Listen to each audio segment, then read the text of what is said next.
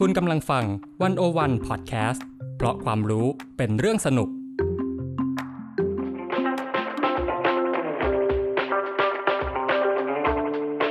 อาเซียนบอกมีไกด์ออกจากอาเซียนมุมเดิมๆ เข้าถึงอาเซียนมุมใหม่ๆ สนุกลึกและลับ แบบที่ไกด์สำนักไหนก็ไม่เคยพาไป กับเบนวงพันธ์อมรินเทวา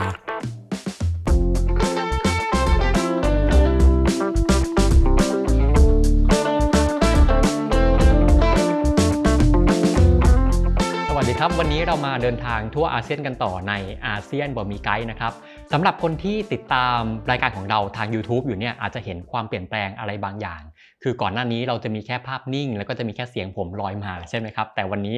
เราเห็นหน้าค่าตากันแล้วนะครับ ได้เห็นกันแล้วว่าเบนวงพันธ์อมรินเทวานเนี่ยหน้าตาเป็นแบบนี้นะฮะ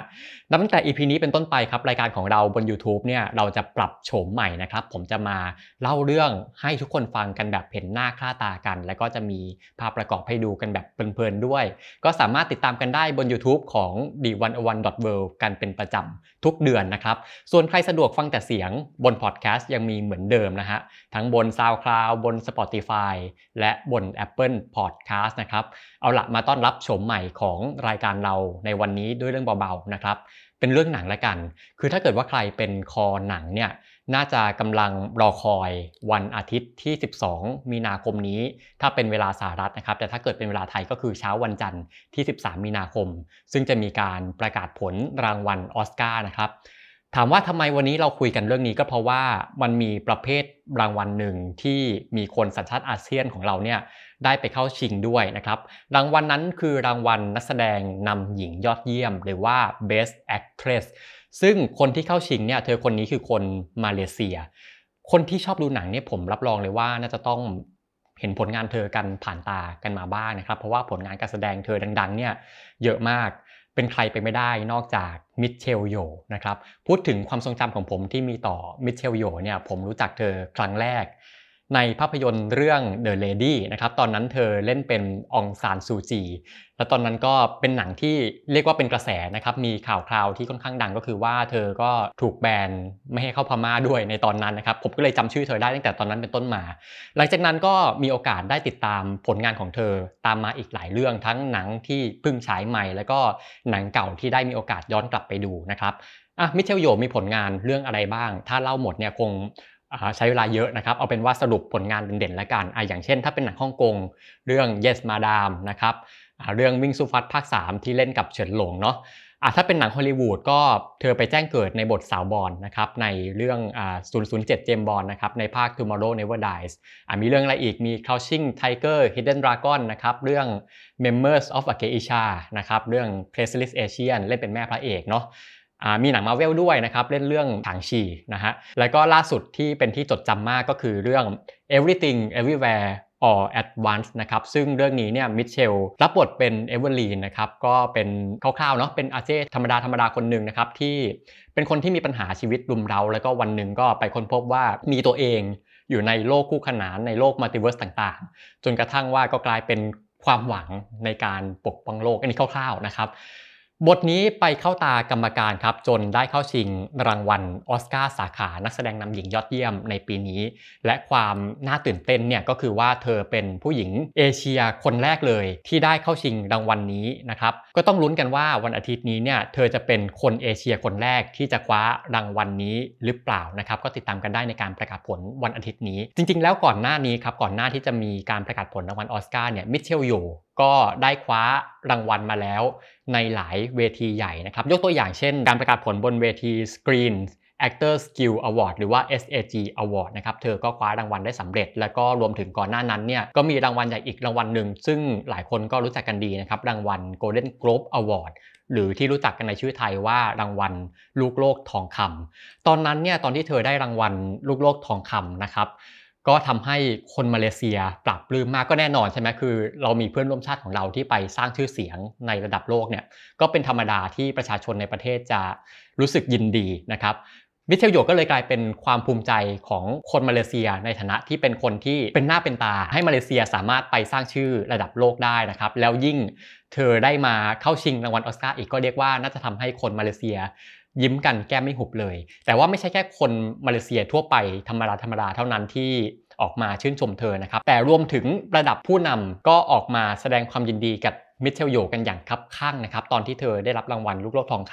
ำอย่างประมุขของรัฐเองนะครับ สมเด็จพระราชาธิบดี และสมเด็จพระราชินีนะครับ ก็ออกมาส่งสารแสดงความยินดีผ่านทาง Facebook ของสำนักพระราชวังที่ชื่อว่าอิสตานาเนการานะครับ ซึ่งตอนหนึ่งก็ระบุว่าความสำเร็จของมิเชลโยในครั้งนี้ เป็นเครื่องพิสูจน์ว่าการมีความมุมานะ ความเพียรพยายาม และการมีจิตวิญญาณแห่งการต่อสู้ที่เข้มแข็งเนี่ยสามารถทำให้คนมาเลเซียประสบความสำเร็จ เฉิดฉายบนเวที นานาชาติได้ อันนี้ประมุขของรัฐนะครับ แน่นอนผู้นำของรัฐก็ไม่พลาดนะครับ นายกรัฐมนตรี อันวาอิบราฮิมก็ออกมาแสดงความยินดี ทั้งทาง Facebook แล้วก็ทางทวิตเตอร์โดยข้อความตอนหนึ่งก็บอกว่ามิเชลโยเนี่ยนำความภาคภูมิใจมาสู่คนมาเลเซีย และผมก็หวังว่าความสำเร็จของมิเชลโยในวันนี้จะเป็นแรงบันดาลใจให้ศิลปินมาเลเซีย มุ่งมั่นทำงานบนเส้นทางวิชาชีพนี้ และผลิตผลงานสร้างสรรค์ออกมามากขึ้นต่อไปนะครับ ซึ่งภายใต้ข้อความแสดงความยินดีของทั้ง สมเด็จพระชาธิบดีแล้วก็ของทั้งนายกมาเลเซียเนี่ยก็มีประชาชนเข้ามาร่วมแสดงความยินดีกันอีกเป็นจำนวนไม่น้อยนะครับ แต่ว่าความเห็นเนี่ยต้องบอกว่าจริง ๆ ก็มีหลากหลายนะครับโอเค หลายความเห็นก็จะลักษณะในการแสดงความยินดี แต่ว่ามันก็จะมีบางข้อความที่ออกมาในเชิงการตั้งคำถามอะไรบางอย่าง ซึ่งผมก็มองว่ามันก็มีประเด็นที่น่าคิดมากๆนะครับ ยกตัวอย่างข้อความหนึ่งนะครับ ผมหยิบข้อความนี้ขึ้นมาเขาบอกว่าเหมือนเราเอาแต่เคลมความสำเร็จของคนมาเลเซียที่โด่งดังสร้างชื่อขึ้นมาได้จากนอกประเทศของเราเอง แต่ทำไมล่ะทำไมแวดวงศิลปะบันเทิงของเราเนี่ยถึงไม่สามารถที่จะผลักดันคนของเราเองขึ้นมาได้นะครับ ถ้าเกิดว่า เราเริ่มตั้งแต่วันนี้เนี่ยเราก็ยังมีโอกาสตามทันประเทศอื่นๆ ได้อยู่ใช่ไหมนะครับ อันนี้ก็เป็นข้อความหนึ่ง นอกจากนี้ก็ยังมีอีกข้อความหนึ่งที่อาจจะค่อนข้างแรงนะครับ คือเป็นข้อความที่อยู่ภายใต้แมสเซจแสดงความยินดีขององค์กรที่ชื่อว่าฟีนัสนะครับ ซึ่งฟีนัสเนี่ยเป็นองค์กรที่ทำหน้าที่ส่งเสริมแวดวงภาพยนตร์ ซึ่งอยู่ภายใต้รัฐบาลมาเลเซียนะครับภายใต้ข้อความคอมเมนต์เนี่ยมีข้อความหนึ่งที่บอกว่ามันใช่ผลงานของประเทศเราจริงหรอนะครับเขาก็ พูดถึงฟีนัสเนี่ยบอกว่าฟีนัสเนี่ยยูยูไม่ได้มีส่วนอะไรในความสำเร็จนี้เลยนะยูเคลมได้หรอนะครับสำหรับข้อความนี้เรามีเรื่องที่ต้องมาคุยกันอยู่ 2 เรื่องนะครับอะหนึ่งก่อนหนึ่งก็คือว่าตกลงแล้วความสำเร็จของมิเชลโยเนี่ยถือว่าเป็นความสำเร็จของประเทศมาเลเซียได้ไหมอันนี้คำถามแรกคำถามที่ 2 ที่จะมาคุยกันในวันนี้ก็คือว่า อุตสาหกรรมศิลปะบันเทิงของมาเลเซียเนี่ยโดยเฉพาะอุตสาหกรรมหนังนะครับเพราะอะไรล่ะทำไมถึงไม่สามารถที่จะ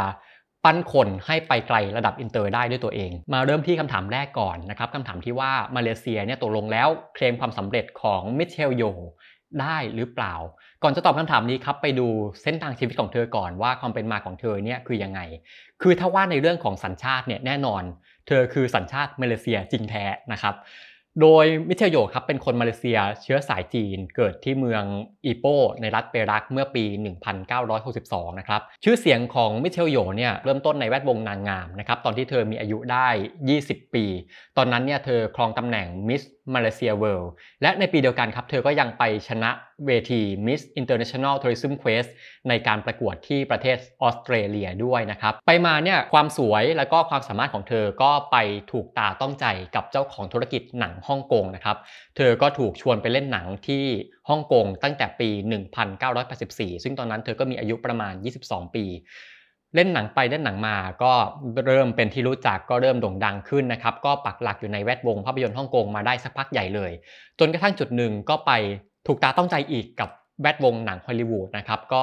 ถูกชักชวนไปเล่นหนังก็ไต่เต้าไต่ระดับขึ้นไปนะครับก็อยู่ในแวดวงหนังฮอลลีวูดสร้างชื่อเสียงมาจนถึงปัจจุบัน ซึ่งจะว่าไปเนี่ยคนมาเลเซียที่ไปไกลระดับโลกในแวดวงหนังเนี่ยคือ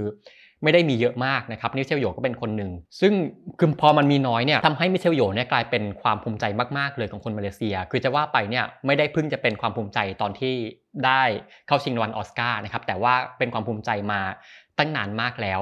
ถึงขั้นที่ว่าสมเด็จพระราชาธิบดีเนี่ยเคยให้เครื่องราชอิสริยาภรณ์นะครับคือถ้าเกิดว่าลองไปติดตาม หน้าหนังสือพิมพ์ออนไลน์ของมาเลเซียเนี่ยจะเห็นชื่อนำหน้าของมาเลเซียคือคำว่าตันสีนะครับคือตันสีเนี่ยเป็นเป็นยศหนึ่งที่สำนักพระราชวังเขาแต่งตั้งให้ทางมิเชลโย ซึ่งยศเนี้ยถือว่าเทียบเท่ากับนักการเมืองดังๆ หลายคนอย่างเช่น ตันสีมุฮิดินยัสซีน ซึ่งเป็นอดีตนายกมาเลเซียนะครับอะอันนี้คือเส้นทางอาชีพของมิเชลโยแบบคร่าวๆ แต่สังเกตอะไรไหมว่า เส้นทางในวงการภาพยนตร์ของมิเชลโยเนี่ยไม่เคยมีผลงานหนังที่เป็นหนังท้องถิ่นของมาเลเซียเลยนะครับ เธอเป็นคนที่ไปเติบโตที่แวดวงภาพยนตร์ในต่างประเทศล้วนเลย ไม่จะเป็นแวดวงภาพยนตร์ฮ่องกงหรือว่าแวดวงภาพยนตร์ฮอลลีวูดนะครับก็จะมีกระแสที่บอกว่า เอ๊ะหรือว่ามันควรจะเป็นผลงานของฮ่องกงมากกว่าหรือเปล่า เพราะว่าฮ่องกงเนี่ยถือว่าเป็นแหล่งแจ้งเกิดเธอในวงการภาพยนตร์นะครับก็เป็นประเด็นขึ้นมาอีกครั้งหนึ่งเมื่อ รัฐมนตรีว่าการกระทรวงวัฒนธรรม การกีฬา และการท่องเที่ยวของฮ่องกงเนี่ยออกมาแสดงความยินดีกับมิเชลโยตอนที่ตอนนั้นเธอได้รับรางวัลลูกโลกทองคำนะครับรัฐมนตรีบอกอย่างนี้บอกว่ามิเชลโยเนี่ย แจ้งเกิดจากวงการหนังฮ่องกงก่อนที่จะเติบโตได้ในระดับอินเตอร์ ด้วยฝีมือการแสดงที่ยอดเยี่ยม ซึ่งนี่ก็เป็นเครื่องยืนยันว่าอันนี้ฟังดีๆนะครับ ซึ่งนี่เป็นเครื่องยืนยันว่านักแสดงฮ่องกงยังคงเจิดจรัสในอุตสาหกรรมภาพยนตร์ของโลก ประเด็นคืออะไรประเด็นคือใช้คำว่า นักแสดงฮ่องกงหรือว่า Hong Kong actor นะครับซึ่งข้อความนี้พอออกมาเนี่ยคนมาเลเซียก็โอ้โหก็เดือดดานกันมากนะครับก็แย้งกันว่าเธอเนี่ยไม่ใช่คนฮ่องกงนะเธอคือคนมาเลเซีย หรือคนก็จะมีการเหน็บแนมบอกถึงกระทั่งว่ามาเลเซียไม่ใช่ส่วนหนึ่งของฮ่องกงนะอะไรแบบนั้นนะครับก็มีความเห็นออกมาเดือดดานกันมากมายนะฮะอะเรื่องนี้เป็นเรื่องที่ต้องเถียงกันและกันผมไม่ตัดสินละกันว่าตกลงแล้วควรเป็นผลงานใครนะครับแต่ว่า มันก็จะมีอีกประเด็นหนึ่งซึ่งเป็นประเด็นที่ 2 ที่เราจะคุยกันในวันนี้ ซึ่งเรียกว่าเป็นประเด็นที่มันอาจจะปฏิเสธไม่ได้เนาะว่าทำไมอุตสาหกรรมหนังมาเลเซียเนี่ยถึงแทบไม่สามารถที่จะปั้นคนให้ไปไกลในระดับอินเตอร์ได้เลยนะครับคำถามนี้เนี่ยเป็นคำถามที่ผมไม่ได้ตั้งคำถามขึ้นมาเอง แต่ว่า มันเกิดขึ้นในหมู่ในแวดวงคนทำหนังมาเลเซียหลาย ๆ คนนะครับ ซึ่งจริง ๆ แล้วคำถามนี้มันพูดกันมานานมากแล้ว แต่ว่าพอมิเชลโยได้รับรางวัลเนี่ยกระแสคำถามนี้มันถูกจุดขึ้นมาอีกครั้งหนึ่ง ยกตัวอย่างนะครับอย่างนักทำหนังคนหนึ่งที่เป็นนักทำหนังชื่อดังเนี่ยคุณพีทเตียวนะครับได้เขียนในทวิตเตอร์ได้บอกอย่างนี้ครับบอกว่าความสำเร็จของมิเชลโยไม่ได้เกี่ยวข้องอะไรกับนโยบายหรือความพยายามของรัฐเลย เพราะฉะนั้น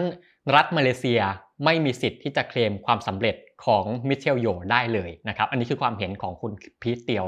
แล้วก็ยังเขียนต่อได้ว่า จริงๆ แล้วเนี่ยมาเลเซียมีคนทำหนังดาวรุ่งที่มีฝีมือโดดเด่นอยู่ ไม่น้อยไปกว่าอีกหลายประเทศนะครับ แต่ว่าปัญหาหลักของมาเลเซียเนี่ยคือการขาดเงินทุนและก็ยังไม่ได้รับการสนับสนุนที่ดีพอ คุณพิเตียวยังบอกด้วยครับว่าเขาโจมตีไปที่นโยบายของรัฐที่มีต่ออุตสาหกรรม ภาพยนตร์นะครับ ก่อนหน้านี้ผมพูดถึงชื่อองค์กรอยู่องค์กรหนึ่งคือ FINAS นะครับ FINAS เนี่ยชื่อเต็มภาษาอังกฤษคือ Malaysia National Film Development Corporation ซึ่งเป็นองค์กรที่ทำหน้าที่พัฒนาอุตสาหกรรมภาพยนตร์ของมาเลเซียนะครับ องค์กรนี้ก่อตั้งมาตั้งแต่ปี 1981 คือ FINAS เนี่ยหน้าที่หลักๆ คือการให้เงินในการsupport คนทำหนังไม่ว่าจะเป็นในแง่ของอาการให้เงินทุน หรือว่าการให้เช่าอุปกรณ์อะไรต่างๆ แล้วเมื่อปี 2020 ครับ ทาง FINAS ก็มีโปรเจกต์หนึ่งออกมาที่ชื่อว่า Road to Oscar นะครับ ซึ่งเป็นโปรเจกต์ที่สนับสนุนให้มาเลเซียเนี่ยมีภาพยนตร์คุณภาพที่จะ qualify สำหรับการเข้าชิงรางวัลออสการ์แต่ว่าจนถึงวันนี้ก็ดูเหมือน ยังไม่ได้มีความคืบหน้า หรือว่ามีผลงานอะไรที่เป็นชิ้นเป็นอันเท่าไหร่ และก็ไม่ใช่แค่โปรเจกต์นี้เท่านั้นนะครับ แต่ว่าในภาพรวมขององค์กรนี้เนี่ยตลอดกว่า 40 ปีที่ผ่านมา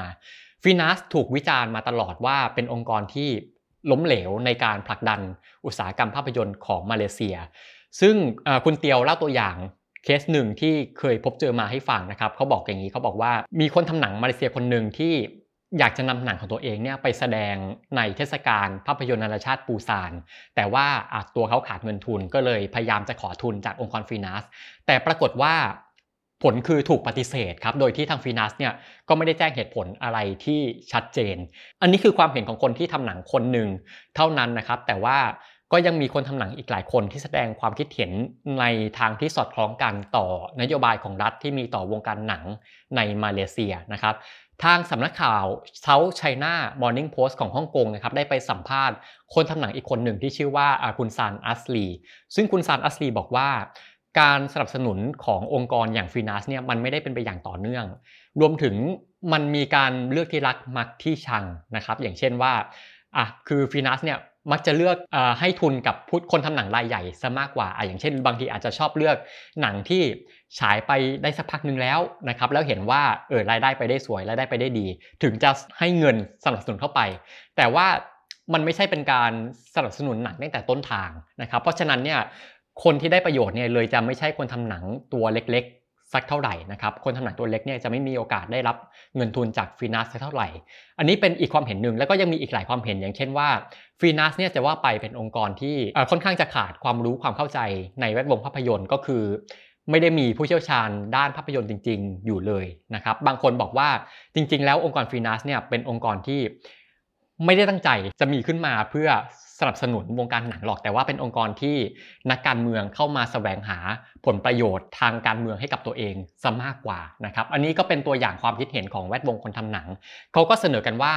คือถ้าเกิดอยากให้อุตสาหกรรมหนังของมาเลเซียเติบโตเนี่ยและสามารถผลักดันให้คนไประดับโลกได้นะครับอันดับแรกสุดที่มาเลเซียต้องทำก็คือจะต้องปฏิรูปองค์กร FINAS เนี่ยแหละซึ่งคนทำหนังมาเลเซียก็มองว่าถ้าเกิดว่าเรายังปฏิรูป FINAS ไม่ได้เนี่ย การ support วงการหนังของรัฐก็จะยังคงไม่เพียงพออยู่อย่างนี้ วงการหนังก็จะยังไม่โตอยู่อย่างนี้นะครับ ก็จะไม่สามารถตอบโจทย์คนมาเลเซียที่มีใจรักที่จะอยู่ในแวดวงภาพยนตร์ทำให้สุดท้ายแล้วเนี่ยเขาก็จะต้อง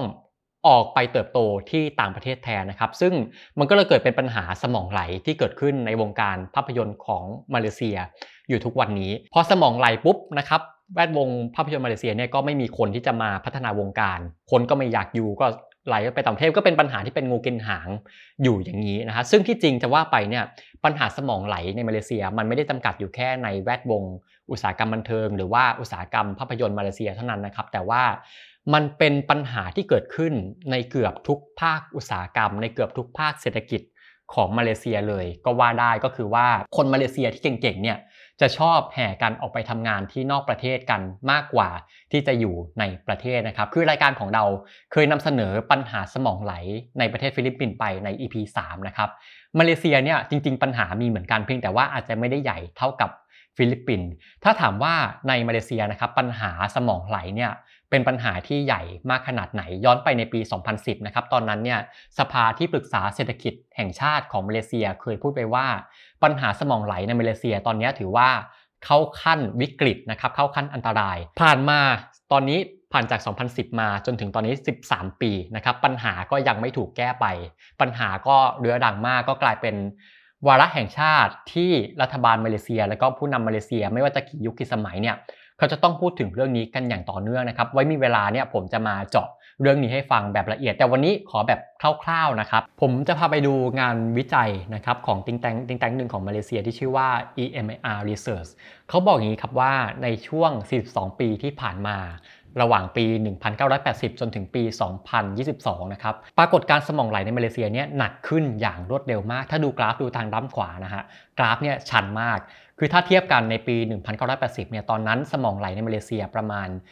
250,000 คน แต่ว่าปัจจุบันผ่านมา 22 ปีนะครับ อยู่ที่ประมาณ 2 ล้านคนก็คือขึ้นมาประมาณ 8 เท่า 2 ล้านคนเนี่ยเทียบกับประชากรมาเลเซีย ปัจจุบันที่มีอยู่ประมาณ 33 ล้านคนก็ถือว่าเป็นสัดส่วนที่ไม่ได้น้อยเลยนะครับ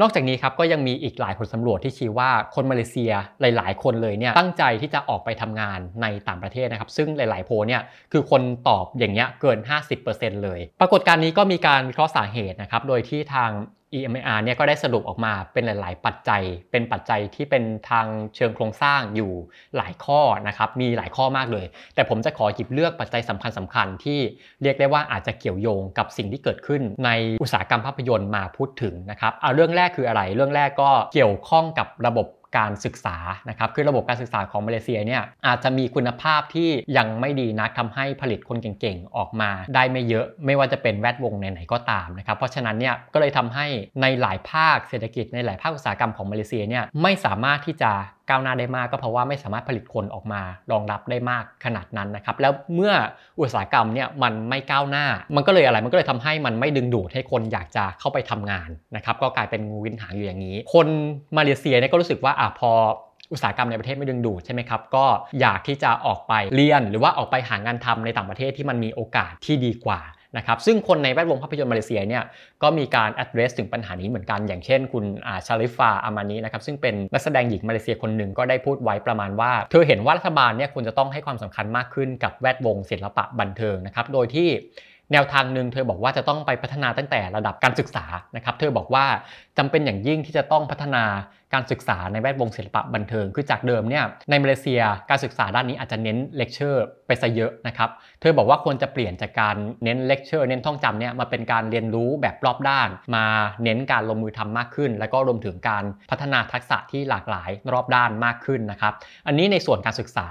ยังมีอีกปัญหารากฐานที่สำคัญที่ทำให้เกิดปรากฏการณ์สมองไหลก็คือปัญหาของรัฐเองนะครับไม่ว่าจะเป็นเรื่องของประสิทธิภาพการทำงานที่อาจจะไม่ค่อยดีนะครับยังไม่มีประสิทธิภาพขนาดนั้นรวมถึงความอ่อนด้อยในการวางนโยบาย อันนี้คือส่วนหนึ่งและที่สำคัญมาก ๆ เลยก็คือเรื่องของปัญหาการคอร์รัปชันเรื่องของการเข้ามาแสวงหาผลประโยชน์ของนักการเมือง และเรื่องของการเมืองพวกพ้อง ซึ่งเป็นปัญหาใหญ่มากของมาเลเซีย ซึ่งปัญหาขององค์กรอย่างฟีนัสที่ผมได้พูดถึงก่อนหน้านี้ ผมได้พูดไปแล้วนะครับมันก็สะท้อนถึงปัญหาใหญ่ในภาพนี้อะยกตัวอย่างสักปัญหาหนึ่งของมาเลเซียที่เป็นปัญหาโครงสร้างที่ ซึ่งปัญหาเนี้ยผมว่าน่าสนใจมากนะครับเป็นปัญหาที่อาจจะเรียกว่าค่อนข้างจะยูนิคสำหรับมาเลเซียด้วยก็คือการมีแนวคิดแบบเชื้อชาตินิยมนะครับทำให้การออกนโยบายของมาเลเซียเนี่ยมันมักจะให้ ความสำคัญกับเชื้อชาติเชื้อชาติหนึ่งมากกว่าเชื้อชาติอื่น คือเรื่องนี้จะต้องเล่ายาวนะครับ แต่เอาคร่าวๆก็คือว่ามาเลเซียในปัจจุบันเนี่ยมีประชากรที่ประกอบด้วยคนหลายเชื้อชาติอะทั้งมาเลทั้งอินเดีย ทั้งจีนนะครับซึ่งรัฐบาลมาเลเซียที่ผ่านมาหลายสิบปีนะครับก็มักจะมีนโยบายที่ให้สิทธิพิเศษแก่คนที่เรียกว่าคนภูมิบุตรก็คือเป็นคนมาเลคนมาลายู หรือว่าคนพื้นถิ่นทั้งในแง่โอกาสทางเศรษฐกิจ โอกาสการศึกษา โอกาสด้านการประกอบอาชีพนะครับ เพราะฉะนั้นเนี่ยพอโอกาสตรงเนี้ยในประเทศมันไม่เท่าเทียมกันเนี่ยมันก็เลยกลายเป็นปัญหานะครับคือคนเชื้อชาติอื่นๆ อย่างคนจีนคนอินเดียเนี่ยก็จะรู้สึกว่าหัวอยู่ในประเทศนี้ต่อให้จะเก่งมาจากไหนเนี่ยก็ แทบจะเติบโตไม่ค่อยได้เลยนะครับ อันนี้ก็เป็นปัญหาที่เกิดขึ้นในหลายแวดวงของมาเลเซีย ซึ่งรวมถึงในแวดวงภาพยนตร์ด้วยนะครับ หลายคนในแวดวงหนังของมาเลเซียเนี่ยก็ออกมาสะท้อนถึงปัญหาในข้อนี้นะครับ อย่างเช่นคุณพีทเดียวที่ผมได้กล่าวถึงก่อนหน้านี้ก็บอกว่า มันเป็นเพราะคนในแวดวงหนังมาเลเซียหลาย ๆ คนที่เป็นดาวรุ่งเนี่ยโดยส่วนมากเป็นคนเชื้อสายจีนนะครับ ก็มีการตั้งข้อสังเกตกันว่าที่บางทีฟินัสไม่ยอมให้ทุนคนทำหนังเนี่ย มันก็อาจจะเป็นเรื่องความลำเอียงอคติทางเชื้อชาติ เพราะว่าเนี่ยแหละอย่างที่ผมบอกเนาะคนทำหนังส่วนใหญ่เป็นเชื้อสายจีน ก็เลยขอทุนไม่ค่อยได้นะครับ แต่ก็ดูเหมือนว่ามีการสังเกตนะครับว่าคนทำหนังเชื้อสายมาเล หรือว่าคนที่ทำหนังที่เป็นหนังเกี่ยวกับชาตินิยมมาเลเนี่ยก็จะมีโอกาสได้ที่สูงกว่า นี่เป็นข้อสังเกตของคนทำหนังมาเลเซียนะครับ ทั้งหมดนี้บ่งบอกอะไรก็บ่งบอกว่าที่แวดวงหนังของมาเลเซียยังคง ชะงักนะครับยังคงไม่สามารถที่จะดึงดูดคนเก่งๆ ยังไม่สามารถที่จะปั้นคนเก่งๆ ให้ไปไกลระดับโลกได้เนี่ยจริงๆ มันไม่ใช่ปัญหาที่มันเป็นต้นต่อเป็นสาเหตุแค่ในวงการหนังเท่านั้นนะครับ แต่ว่ามันยังเป็นปัญหาที่เกี่ยวเนื่องกับปัญหาเชิงโครงสร้าง แล้วก็เป็นปัญหาที่ยังเกี่ยวเนื่องกับปัญหาทางการเมืองในประเทศนะครับ เพราะฉะนั้นนี่ก็เป็นภาพสะท้อนว่า การเมืองเนี่ยมันเกี่ยวโยงกับทุกสิ่งเนาะเราจะบอกว่าเราจะก้มหน้าก้มตาทำงานใช้ชีวิตไป ไม่ต้องสนใจการเมือง ไม่ต้องไปแตะปัญหาเชิงโครงสร้างเนี่ยมันก็จะไม่ถูกนักนะครับ แล้วก็เราอาจจะบอกไม่ได้อีกต่อไปแล้วว่า ศิลปะกับการเมืองไม่เกี่ยวกันเนี่ยเราพูดแบบนั้นไม่ได้อีกแล้วนะครับ เราเริ่มต้นจากเรื่องมิเชลโยชิงออสการ์นะครับก็เราก็เล่าไปไกลมากเลยถึงเรื่องของปัญหาสมองไหลเรื่องของปัญหาเชิงโครงสร้างของประเทศมาเลเซีย ที่ทำให้เกิดสมองไหลนะครับ แต่ว่ามันต้องเล่าเพราะว่ามันก็มีความเกี่ยวโยงยึดโยงกันอยู่อะแต่ทั้งนี้ทั้งนั้นเราย้อนกลับมาที่มิเชลโยนะครับก็ต้องรอลุ้นในการประกาศผลรางวัลออสการ์นะครับว่าเธอจะเป็นคนอาเซียนคนแรกเป็นคนเอเชียคนแรกที่จะได้รับรางวัล ที่ยิ่งใหญ่ในแวดวงภาพยนตร์นี้หรือเปล่านะครับแล้วก็นอกจากมิเชลโยเนี่ยจริงๆ ยังมีคนจากอาเซียนอีกคนหนึ่งที่เข้าชิงในรางวัลออสการ์ปีนี้นะครับในสาขานักแสดงสมทบชายยอดเยี่ยมนะครับก็คือคุณคีฮุยควรนะครับซึ่งเป็นคนเชื้อสายเวียดนาม ก็เข้าชิงจากภาพยนตร์เรื่องเดียวกันก็คือเรื่อง Everything Everywhere All at Once นะครับ อะสำหรับชาวอาเซียนนะครับเรามาลุ้นกันว่าทั้งสองคนจะเป็นคนใดคนหนึ่งไหมที่จะได้รับรางวัลออสการ์มาให้เป็นความภูมิใจของชาวเอเชีย และชาวอาเซียนนะครับ อะสุดท้ายนี้ผมไม่ได้เชียร์แค่ 2 คนนี้นะครับ แต่ก็โอเคเป็นกำลังใจให้กับผู้เข้าชิง